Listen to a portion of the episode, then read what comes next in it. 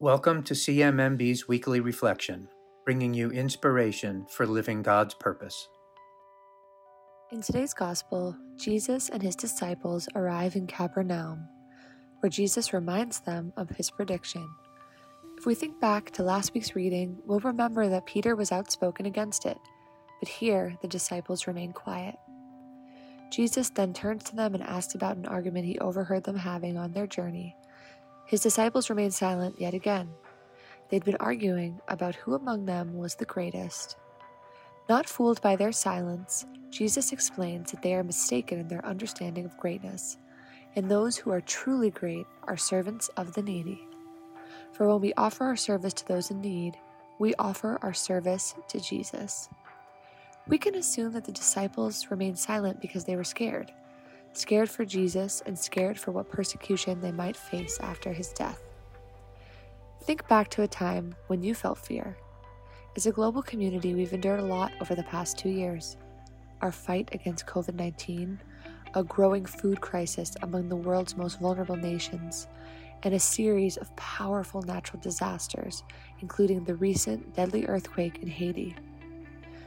The earthquake affected the communities we serve in Haiti, our local staff, and their families. But what we have been reminded of during this challenging period is that unity eases fear. Together with our CMMB family, we are stronger, and there is greatness to be found in that. Shortly after the earthquake struck and the level of destruction began to reveal itself, our CEO and president, Mary Beth Powers, shared a message with our staff members around the world. It was shared during a time of fear and crisis, but we hope it remains a source of strength and comfort as we heal.